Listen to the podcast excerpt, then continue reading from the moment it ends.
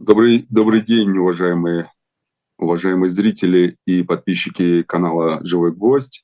В эфире программа «Были о правах», и я э, не в студии, но в эфире Калай Хильгов, я, и ведущий, и мой соведущий Алексей Кузнецов. Э, к счастью для него, наверное, в отпуске. Я не в Москве, но, тем не менее, э, сегодня мы с вами э, пообщаемся на предмет того, что же нового происходит в нашем законодательстве и что нам ожидать в этом году а, от э, законодательных инициатив. Э, у нас будет несколько блоков, связанных с а, уголовной составляющей, социальной составляющей, новости для автомобилистов в том числе будут. Поэтому будем вещать э, онлайн, но тем не менее есть возможность поговорить, поэтому поговорим. А, прежде чем мы начнем, я хочу сказать, что у нас с вами есть э, эм, возможность писать комментарии, но нет возможности, к сожалению, у меня их читать, поэтому э, в любом случае, если вопросы будут, я на них отвечу впоследствии. Я, кстати говоря, читаю ваши комментарии после э, под видео и стараюсь отвечать на них, если там есть какие-то вопросы или там, вопросы уточняющие и так далее, и так далее. Поэтому если вдруг вы, у вас возник какие-то вопросы, обязательно пишите в комментарии, я постараюсь потом вам ответить на него. Итак, поехали. Кстати, я извиняюсь за свет, потому что это лучшее, что я мог сделать э, со светом. Э, яркое солнце светит, и поэтому не очень, не очень получилось настроить свет. Но я думаю, что в период эфира как раз солнышко немножко зайдет, и свет у нас станет гораздо приятнее. Тем не менее, Начнем. А, новые законы с 23 года. А, у нас некоторые вещи изменились. Э, ну, понятное дело, что не так много и не так сильно, как после, например, начала э, военной операции, но тем не менее есть вещи, которые мы должны с вами знать. Итак, начнем с Георгиевской ленты. Мы уже говорили как-то о ней, но тем не менее нужно сказать, что Георгиевская лента стала защищаться в том числе и уголовным законом. А, таким образом, государство хочет повысить уровень правовой защиты а, георгиевской ленты. А, он стал большим таким популярным символом, и, соответственно, многие используют его как ассоциируют его с, скажем, неприемлемыми для нашего государства вещами, поэтому за осквернение, подчеркиваю, осквернение этой самой георгиевской ленты у нас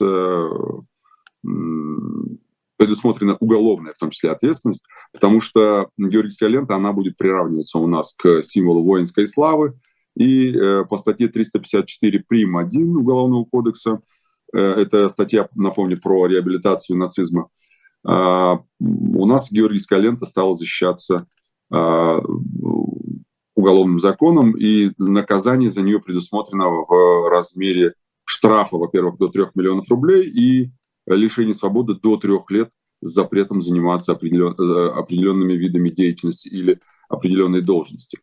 А, у нас есть, кстати говоря, уже интересный кейс. Э, в Норильске местный житель привлечен к уголовной ответственности за видеоролик с сожжением Георгиевской ленты. Так что э, это было воспринято, естественно, как осквернение символа воинской славы, поэтому по 354 прим. 1 жителя Норильска привлекли уголовной ответственности. Дальше. В этом месяце, в этом январе должны вступить в силу сразу несколько принятых в последнее время законов, которые вносят э, существенные изменения в уголовное судопроизводство в первую очередь.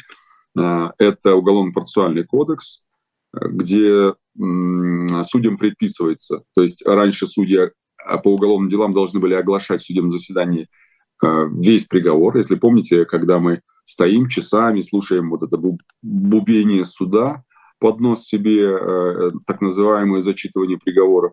Так вот, сейчас э, нас э, законодатель избавил от этой сложности и предусмотрел возможность оглашать в судебном заседании лишь вводную и резолютивную часть приговора, не заморачиваясь на вот эту сторону с мотивирующей частью. Да? Вот, то есть как, как это будет звучать?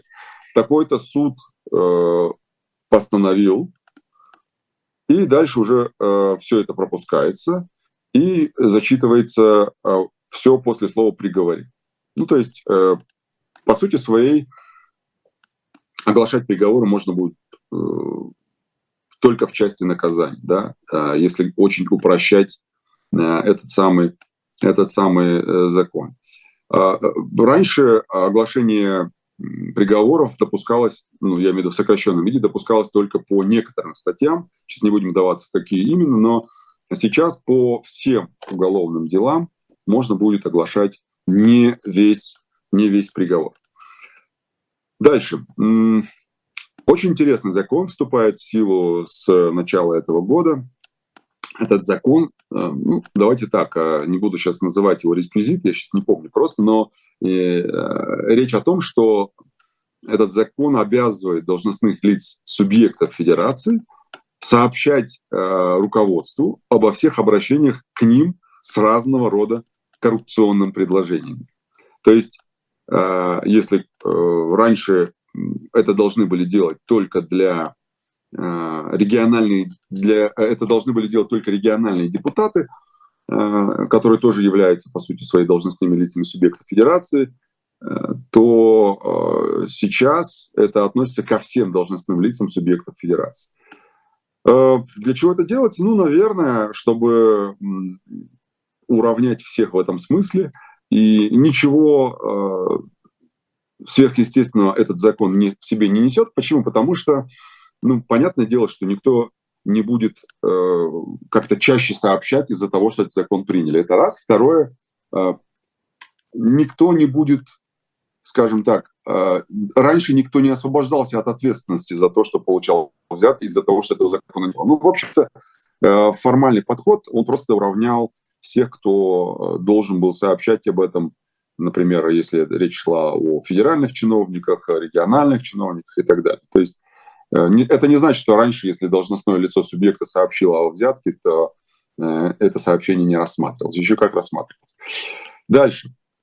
С 1 января собственники жилых помещений смогут получать данные о прописанных в их жилых помещениях, домах и квартирах, постоянно или временно зарегистрированных третьих лиц. Объясню, в чем новость. Да? Сведения о таких зарегистрированных раньше нужно было получать согласие этих самых зарегистрированных. Да? А, и то там давались не, не, все, не все сведения, не полные сведения.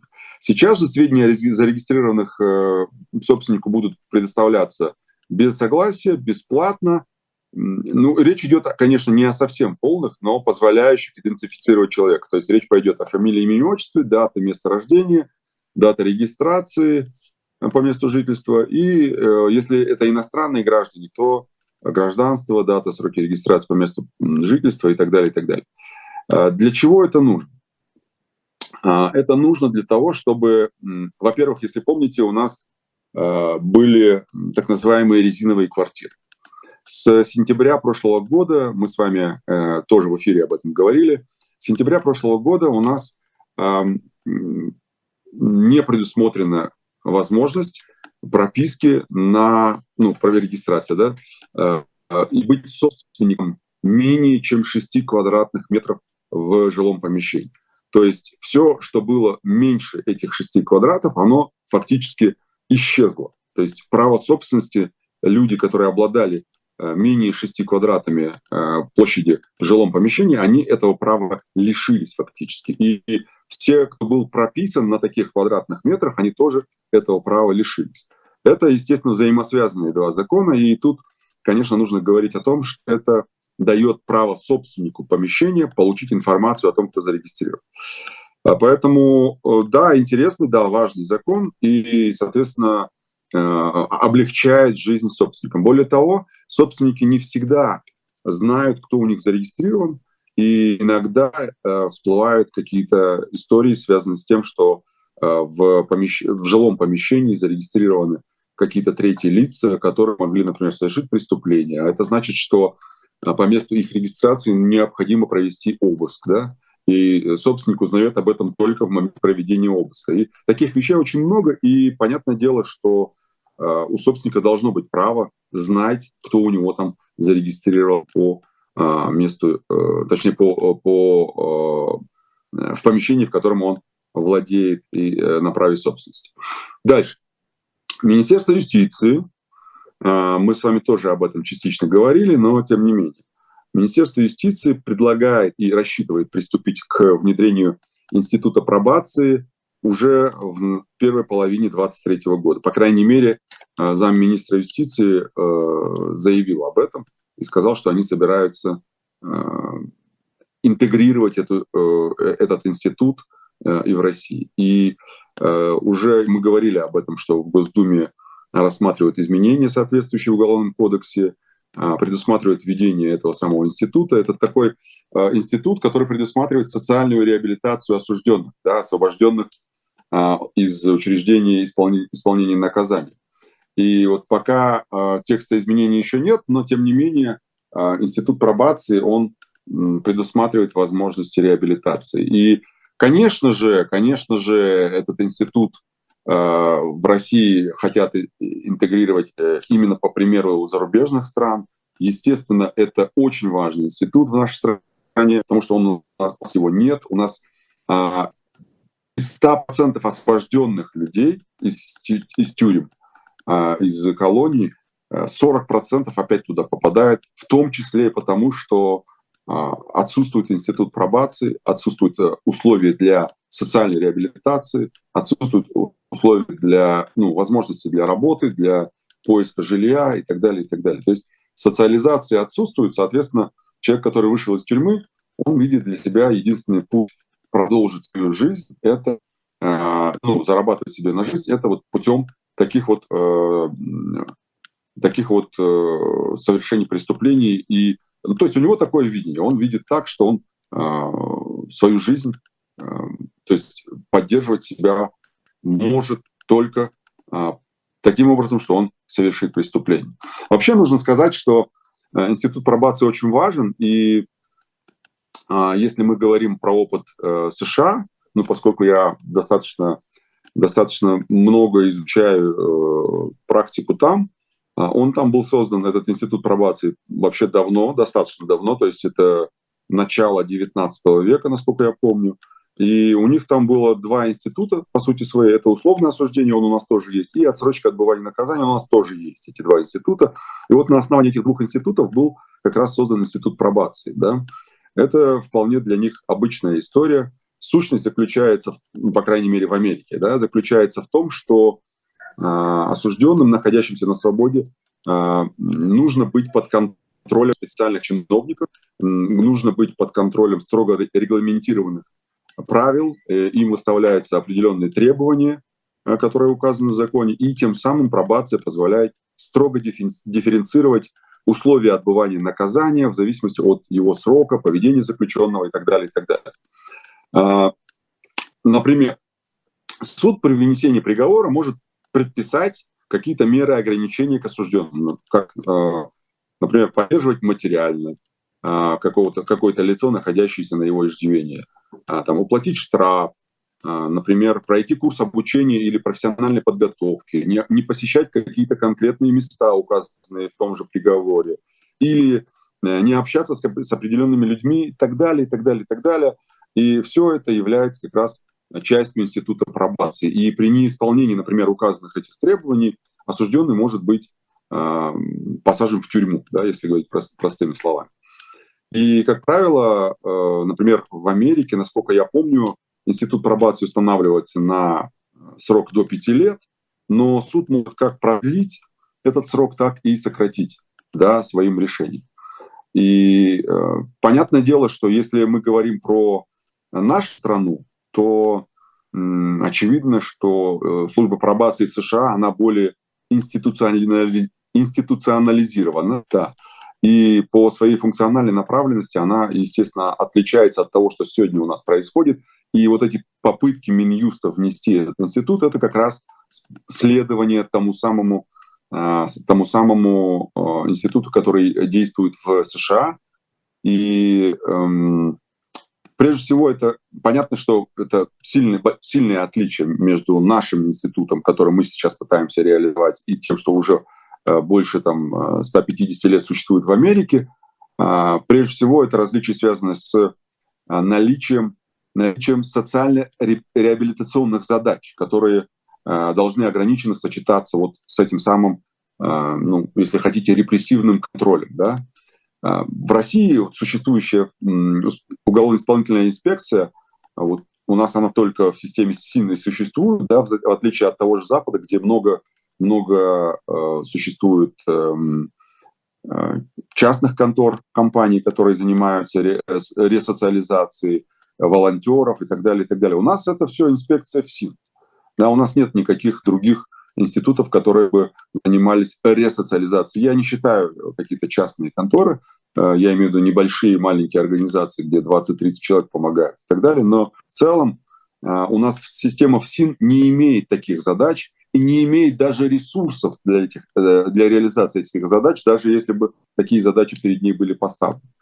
И наиболее эффективная модель службы пробации, она предполагает как раз такую тесную взаимосвязь между между сотрудниками пробации и социально реабилитированными программами и процессами и так далее, и так далее. В общем, подход, который имеется в США, он требует абсолютно нового, а, а, нового способа кадрового формирования самой службы пробации. Вот, вот как бы, наверное, я бы сказал об этом. То есть вот ребята в Синовце, которые у нас сегодня есть, они не видят свои задачи, а, не видят свои задачи а, социальной реабилитации. У них есть вот сейчас, здесь и сейчас. Контроль, порядок, наказать, если что-то не так, выписать какие-нибудь а, предписания, ну и так далее, и так далее. То есть это такой репрессивный механизм. В нем нет социализации, в нем, в нем нет адаптации человека, который потом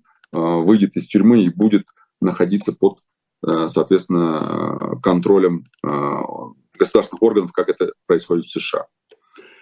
Что-то я очень много поговорил по, э, от, отошел от темы текущей и очень много поговорил про эту тему, но она мне интересна, она очень важна. Мне кажется, что все-таки в нашей стране это один из тех институтов, которые очень-очень необходимо развивать. Теперь перейдем к, к таким социальным новостям. А, это пенсии, это пенсионный возраст, МРОД, пособие и все остальное. А, не сказать об этом не могу, потому что там есть изменения. Тем не менее, для многих из вас, наверное, они актуальны. Итак, 1 января страховые пенсии по старости будут проиндексированы, и фиксированная часть там составит где-то 7,5 тысяч. Мне стыдно об этом говорить, хотя не я эти пенсии назначаю, но тем не менее. И там бальная система, если помните, и один балл будет стоить 123,5 рубля, что ли, что такое. В общем, э, пенсионеры, которые получают по старости пенсию, вот такая у меня для вас новость. Э, повышение будет происходить автоматически, ничего для этого делать не нужно. И с учетом повышения прожиточного минимума на федеральном уровне в регионах может вырасти и социальная доплата к пенсии, да, у тех, кому она назначена – а, то им социальная доплата к пенсии будет, естественно, повышена. Интересный момент. В 2023 году никто, никто по старости у нас не выходит на пенсию в связи с достижением пенсионного возраста. А вы помните, да, что у нас повышен пенсионный возраст, и пенсию будут назначать только тем, кто имеет право на льготы. Например, при большом стаже, тяжелых условиях труда или многодетности. Вот такие у нас теперь основания для назначения пенсии. Вот по старости в 2023 году никто не выходит на пенсию. Это какой-то ужас просто. Я не понимаю, как, как, как мы дожили до этого. Дальше. МРОД.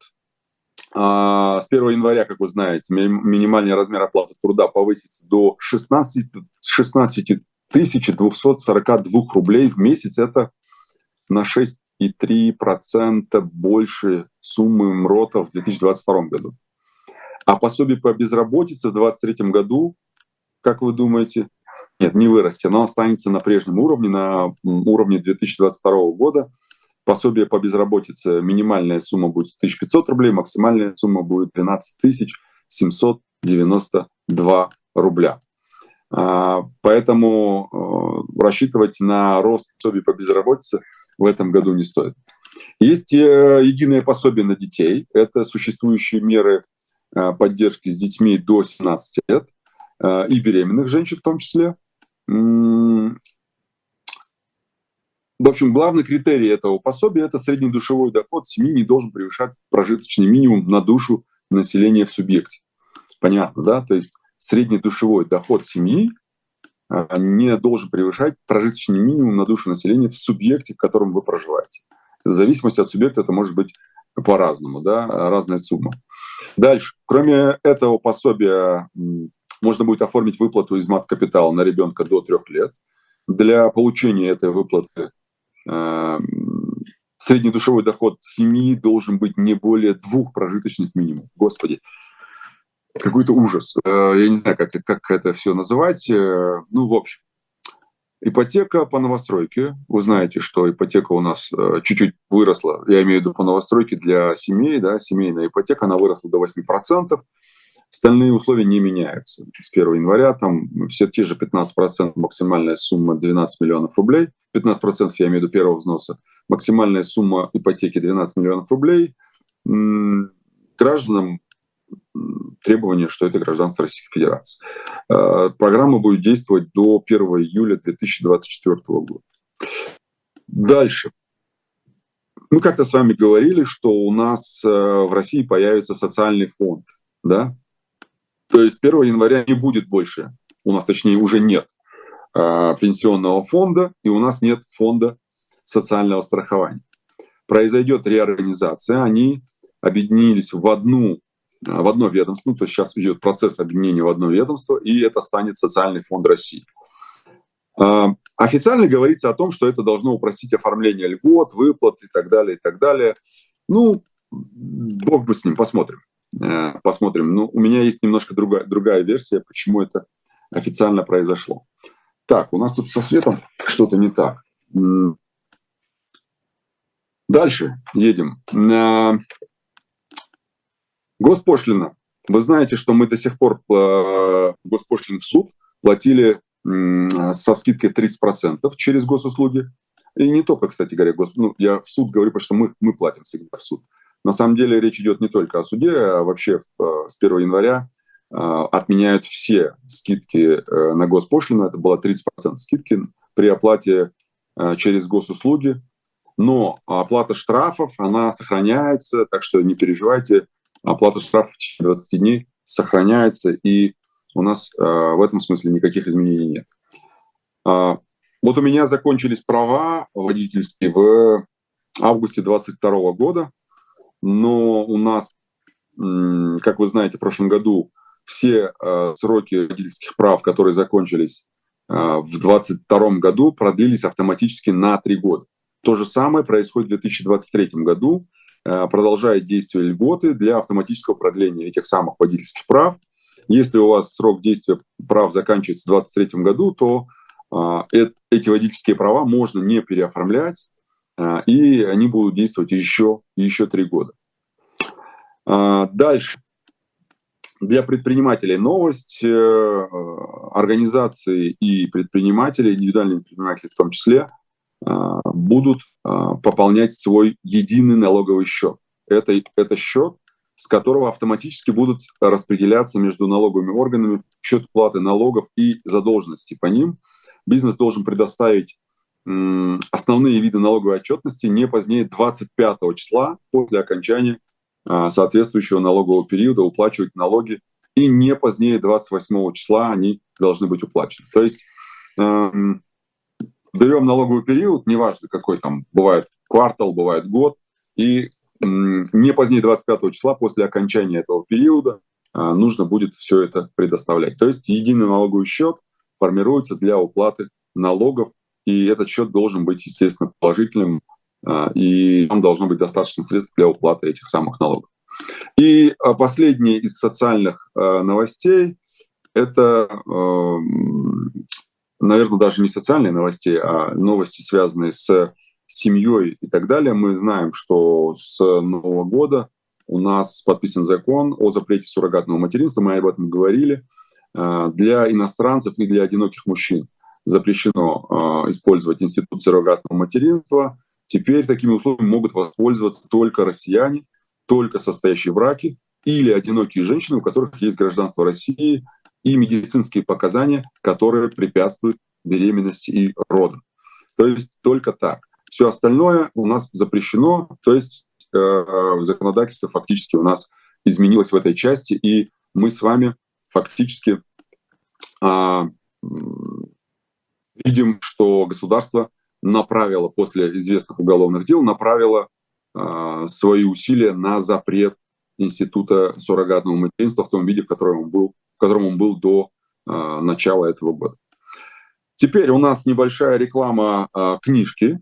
Э, книжки сказал. Книги, естественно. Э, сегодня у нас э, книга «Истинная правда». Я думаю, что э, наша, наша техническая служба выведет на экраны эту книгу «Истинная правда». Это книга, в которой исследуется проблема взаимоотношений, естественно, судебной власти и э, граждан во Франции в эпохе позднего Средневековья. Э, я думаю, что мне тоже будет полезно почитать эту книгу. У меня, э, как в том анекдоте, я еще не всего Пушкина прочитал, поэтому э, мне, мне еще нужно почитать много чего до нее, но тем не менее в библиотеку на полку обязательно ее поставлю, поэтому приобретайте истинную правду. Э, и э, на сайте Shop Дилетант Медиа вы можете приобрести не только эту, там на самом деле очень много интересных разных книг, поэтому э, крайне рекомендую вам приобрести приобрести э, книгу на сайте. Так, а если я так, меня так смущает цвет, который у нас тут есть, поэтому мне кажется, нужно будет его немножко вот так лучше, да. Извините, пожалуйста. А, Ведем, так сказать, репортажи с полей, поэтому нужно будет немножко корректировать, в том числе и свет.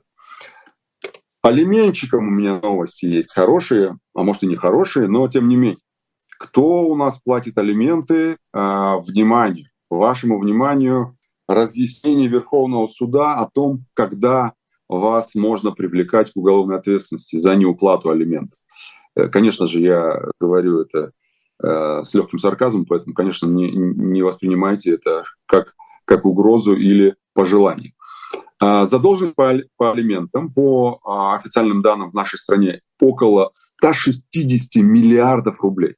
То есть у нас примерно 50 тысяч человек осуждено за неуплату алиментов только в 2021 году. Представляете, сколько у нас алименщиков, которые не платят алимент.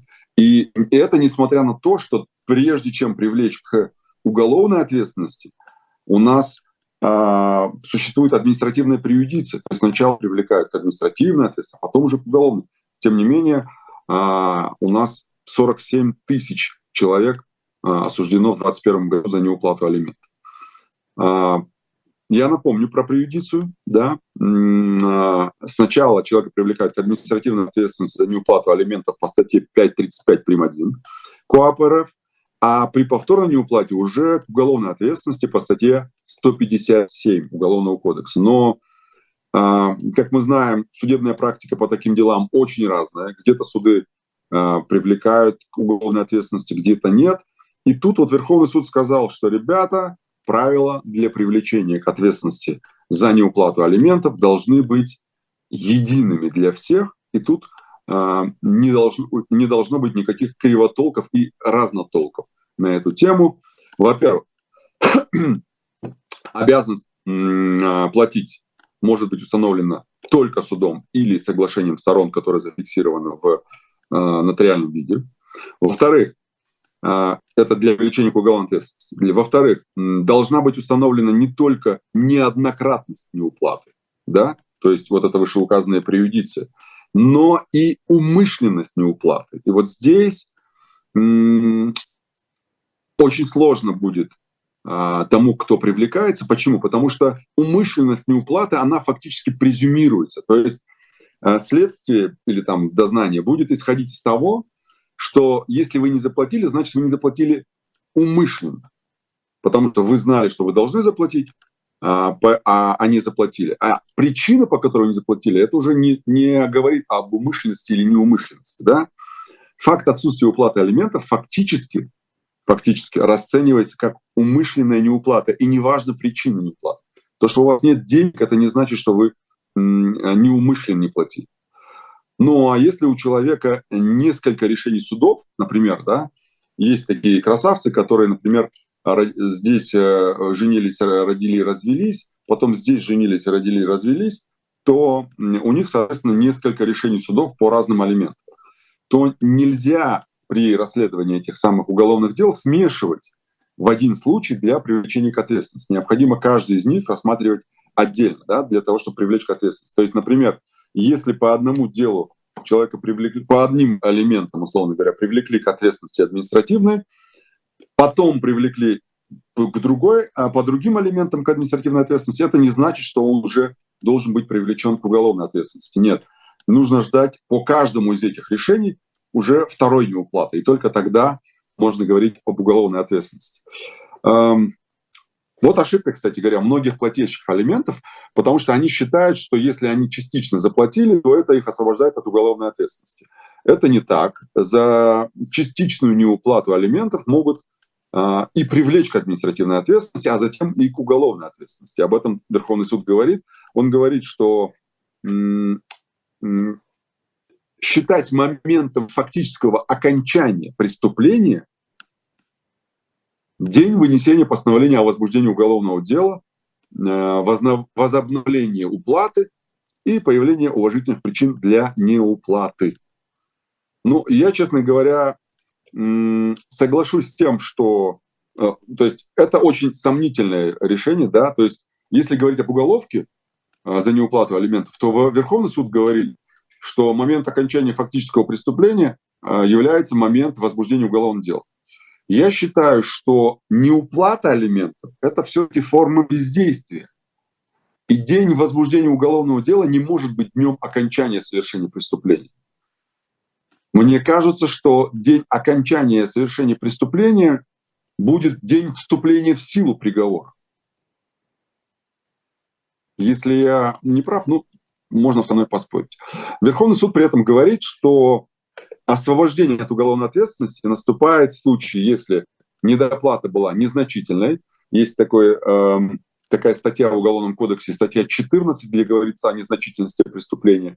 Второе, задолженность полностью погашена. Это тоже как основание для не привлечения к уголовной ответственности. Например, с момента возбуждения исполнительного производства до вынесения постановления о прекращении уголовного дела а, человек погасил задолженность, да, соответственно, тогда э, дело должно быть прекращено. И примирение сторон, ну, понятно, да, 76-я статья Уголовного кодекса, э, когда стороны примирились, нашли общий знаменатель, человек погасил задолженность, и стороны заявили о том, что они примирились. И тогда э, дознаватель должен будет прекратить э, уголовное преследование.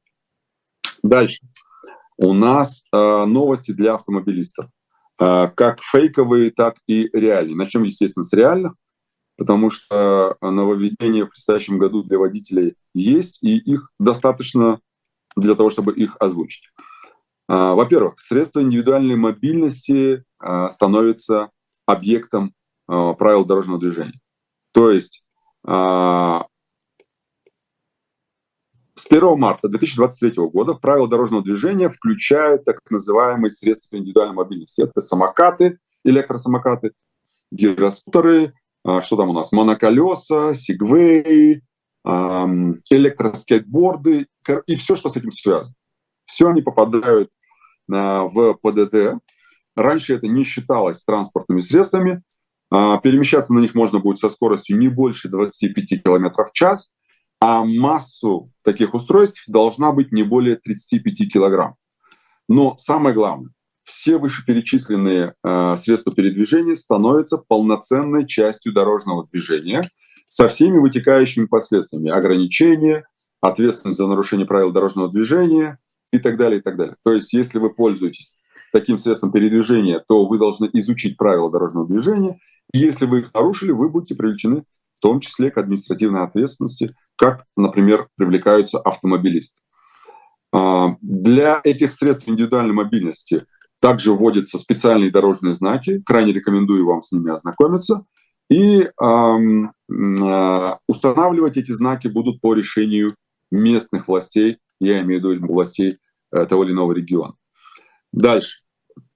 Вот, кстати, о знаках, потому что знаки, вот мы сказали знаки про э, электросамокаты, сигвей и так далее – к существующим знакам появится новых еще семь знаков. Дорожное движение автобуса запрещено. движение средств индивидуальной мобильности запрещено, такие тоже знаки будут, вот как раз про эти самые сегвеи, самокаты и так далее. А, лица, использующие средства индивидуальной мобильности, тоже будут отдельным знаком обозначаться.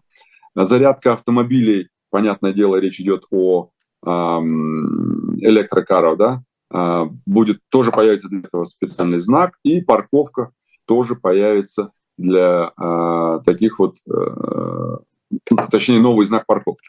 Причем э, парков, знак парковки будет с двумя вариациями, насколько я помню. Есть э, платные парковки, он будет указывать на организацию парковки на платной основе, и инвалиды, то есть парковка для парковочных мест. Ну, собственно говоря, как и есть сейчас, я не знаю, что они там собираются что-то менять, э, но тем не менее. Дальше.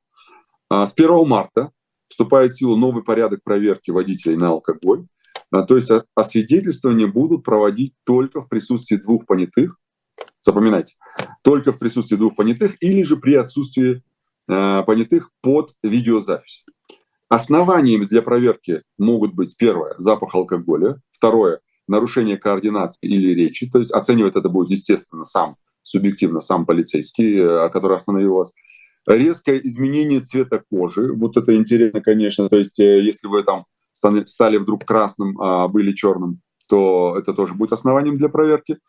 А, а факт опьянения определяться будет концентрация этилового спирта более 0,16 мг на 1 литр выдыхаемого воздуха.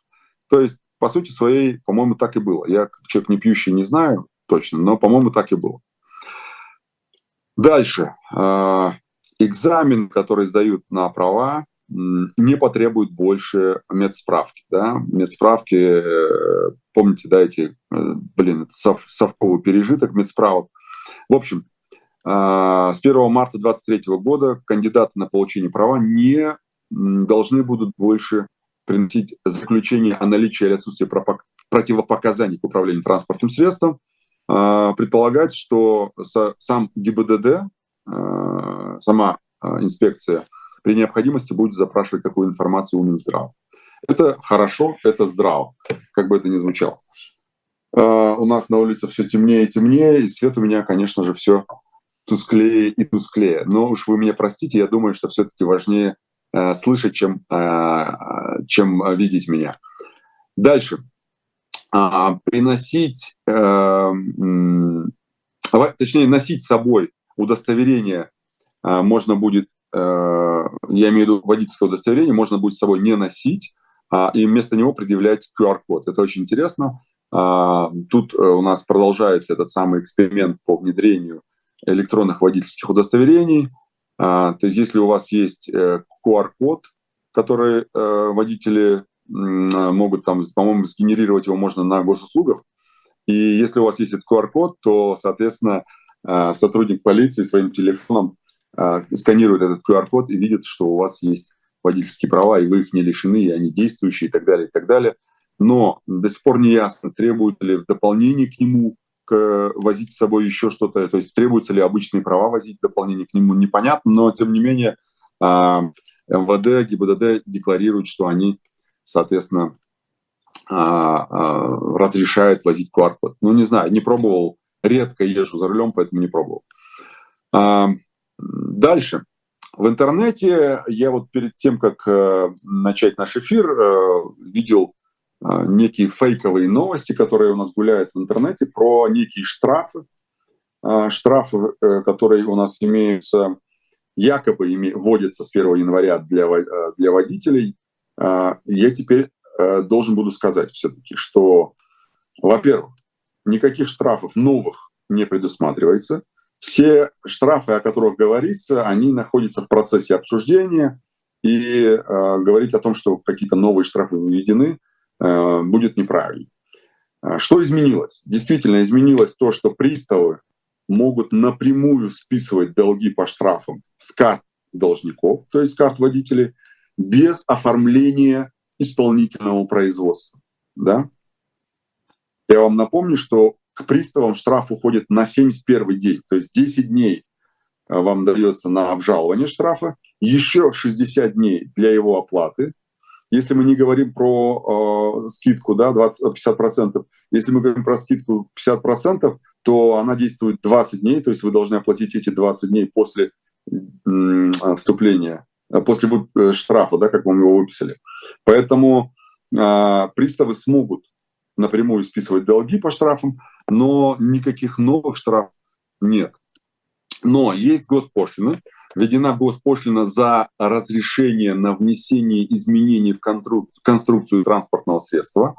А, она составляет 1000 рублей. И с 800 до 1500 рублей выросла пошлина за выдачу свидетельства о соответствии транспортного средства, так называемое свидетельство, я думаю, э, автомобилисты знают, о чем я говорю. А, ну, про скидку а я уже сказал, что скидка на пошлину при оплате ее через госуслуги, она отменена. Государство своего добилось, а мы с вами все пользуемся госуслугами, а значит, у государства больше нет необходимости предоставлять нам скидку в 30% за оплату госпошлины через госуслуги. Но очень интересная формулировка у Мин, Минцифры была по этому поводу. Знаете, какая? Никто не запросил продление этой скидки, поэтому мы ее отменили. Как будто бы они по запросу эту скидку вводили. На самом деле мы же понимаем для чего, да? Мы понимаем, что эта скидка вводилась не потому, что а, мы ее просили, а потому что людей таким образом заманивали на сайт госуслуг. Теперь там государство обладает достаточным э, ресурсом для того, чтобы и так без скидок загонять нас на сайт госуслуг, поэтому, в принципе, необходимость в этих скидках э, при оплате пошлины не осталась. С 1 января 2023 года отменена отсрочка в 90 дней на оформление ОСАГО для автомобилей, которые у нас зарегистрированы в вновь присоединенных регионах, да, ДНР, ЛНР, Запорожская и Херсонская областях. Ну, собственно говоря, э, вот так, так выглядят основные новости э, на этот момент. Э, единственное, что я хочу вам еще напомнить про, про изменения, которые вступают в силу с декабря, да, то есть у нас 29 декабря Владимир Владимирович Путин подписал очень много законов которые меняют законодательство по большому счету, а, том числе и в части, вы помните, да, в том числе и в части а, вот эм, связанной с Георгиевской лентой, это все тоже туда же. Я имею в виду, что это один пакет, который Путин подписал в один день практически, да.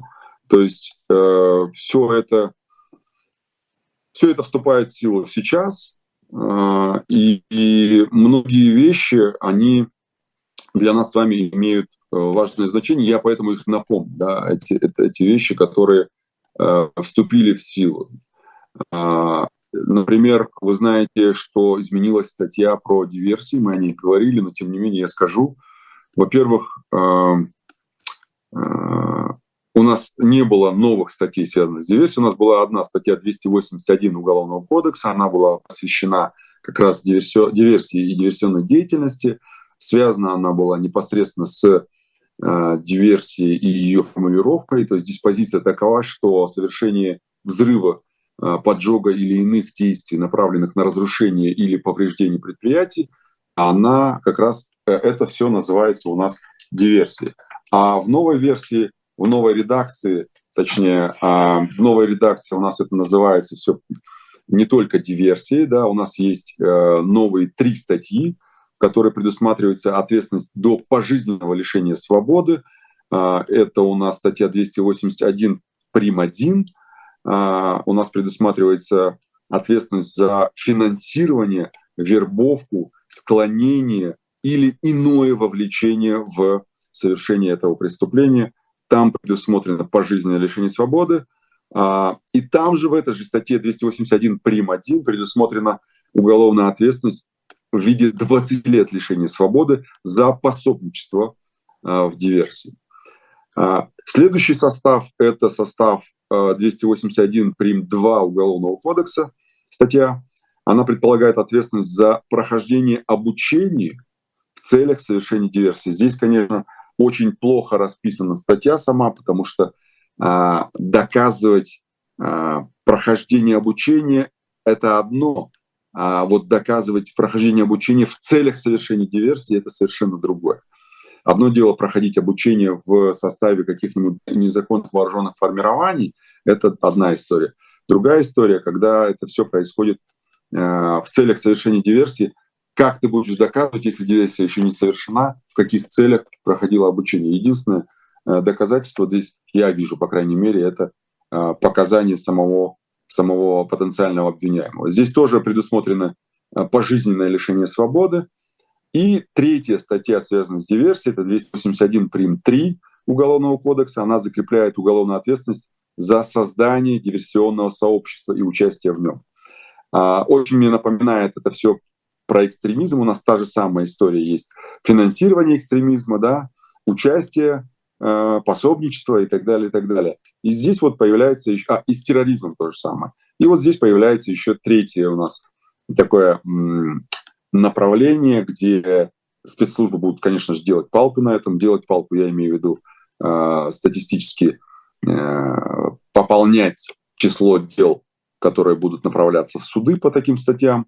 Здесь 281 прим 3, она закрепляет ответственность за создание диверсионного сообщества и участие в нем. За, э, тут же, опять же, за создание э, диверсионного сообщества предусмотрено пожизненное лишение свободы, а за участие в нем предусмотрено до 10 лет э, лишения свободы. Я еще раз скажу, что с точки зрения формулировок, терминов, критериев доказывания, этот закон, ну, эти изменения, они не выдерживают никакой критики, на мой взгляд. Доказывать финансирование, опять же, придется так же, как и доказывается финансирование терроризма или экстремизма. А это, знаете как, это происходит так, что ты, ну вот по терроризму я уже много раз приводил примеры, когда переводят на карту денег, и ты не знал, кому ты переводишь, но оказалось, что деньги куда-то ушли на финансирование экстремизма или терроризма, то ты автоматически становишься э, финансирователем, финансирующим терроризм лицом. Поэтому ты э, здесь э, то же самое будет, да. Э, помнится история, когда э, ряд посадили на 6, на 7 лет за то, что они перевели там 500 рублей, а оказалось, они переводили кому-то там на помощь, а оказалось, что эти деньги куда-то ушли, и за это их посадили на 6, по-моему, лет при признании еще вины. А тому, кто не признался, дали, по-моему, 9 лет лишения свободы. То есть э, финансирование в таких статьях презюмируется автоматически. То есть вам не, ну, следствие, следствие обычно не доказывает, знали вы о том, что вы финансируете или нет. А вот про обучение, прохождение вообще мне говорить не приходится, потому что э, никто лучше следователя, наверное, и не знал, э, какое обучение проходил э, подозреваемый, обвиняемый, и для чего и в каких целях он его проходил. Короче говоря, очень много вопросов возникает к этому, к этому закону, но тем не менее он действует, вступил в силу, поэтому нам с вами жить с этим законом сегодня. Дальше. Госдума приняла закон о запрете принудительного сбора биометрии, я уже говорил об этом. Это тоже важный закон, на мой взгляд. И здесь мне хотелось бы, скажем так, обозначить позицию такую, что э, да, очень классно, что государство защищает наши с вами биометрические данные, но посмотрите, сколько утечек происходит даже за 2022 год. Посмотрите, просто загуглите, посмотрите, сколько утечек данных произошло у нас э, из разных компаний. Последняя из них произошла совсем, совсем недавно, по-моему, какая-то, по-моему, клиника или еще что-то, не помню, но что-то такое было. И имейте в виду просто, что вот когда государство говорит, что биометрические данные там около 70 миллионов людей находятся непонятно где, в обороте коммерческих организаций, нет никакого контроля, речь идет не о защите наших с вами прав, а о том, что нужно расчищать поляну под э, непосредственно государство само, да, чтобы защитить э, интересы государства в первую очередь. И здесь, конечно же, надо говорить о том, что э, хорошо, что э, организациям запрещают э, отказываться от оказания услуг или продажи товаров, если лицо отказывается предоставлять свои биометрические данные, а, а все к этому шло, по крайней мере. Тем не менее, э, э, государство сейчас будет делать все, чтобы получить наши с вами биометрические данные э, самому, и использовать их, естественно, в, в своих собственных целях, в том числе и в целях безопасности и так далее, и так далее. Дальше. Завершая наш эфир, хочу сказать несколько слов про сегодняшнюю новость, которая буквально вот появилась, может быть, даже и после обеда, где а, у меня, наверное, особая любовь к ЧВК, а, в кавычках, естественно. Здесь а, Пригожин говорил о том сегодня, что первые лица, которые привлекались к, к участию в СВО из тюрем да, в ЧВК «Вагнер», сегодня первые лица получили освобождение от освобождение от отбытия наказания. Они получили а, во-первых, они получили полное помилование, то есть э, с них снимаются все судимости, и те, которые раньше были, и те, за которые они сидели в момент, когда их призвали в ЧВК. То есть они освобождаются, они возвращаются к себе домой. Э, там очень интересно говорил Пригожин о том, что э, им будет оказываться всяческая помощь.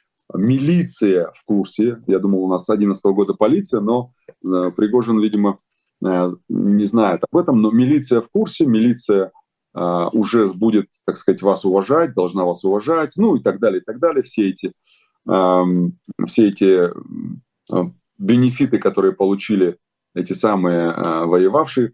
Более того, он сказал, что те, кто хочет с нами продолжить, будет продолжать.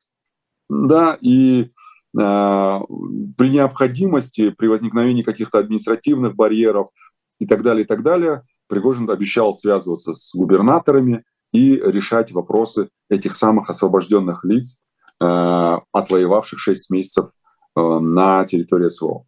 Собственно говоря, у меня один вопрос. Мне хотелось понять э, пропорцию освобожденных и все-таки, ну, я имею в виду пропорцию призва, призванных в ЧВК и освобожденных, э, уехавших домой после прохождения вот, этих, вот этой службы в 6 месяцев на территории СВО.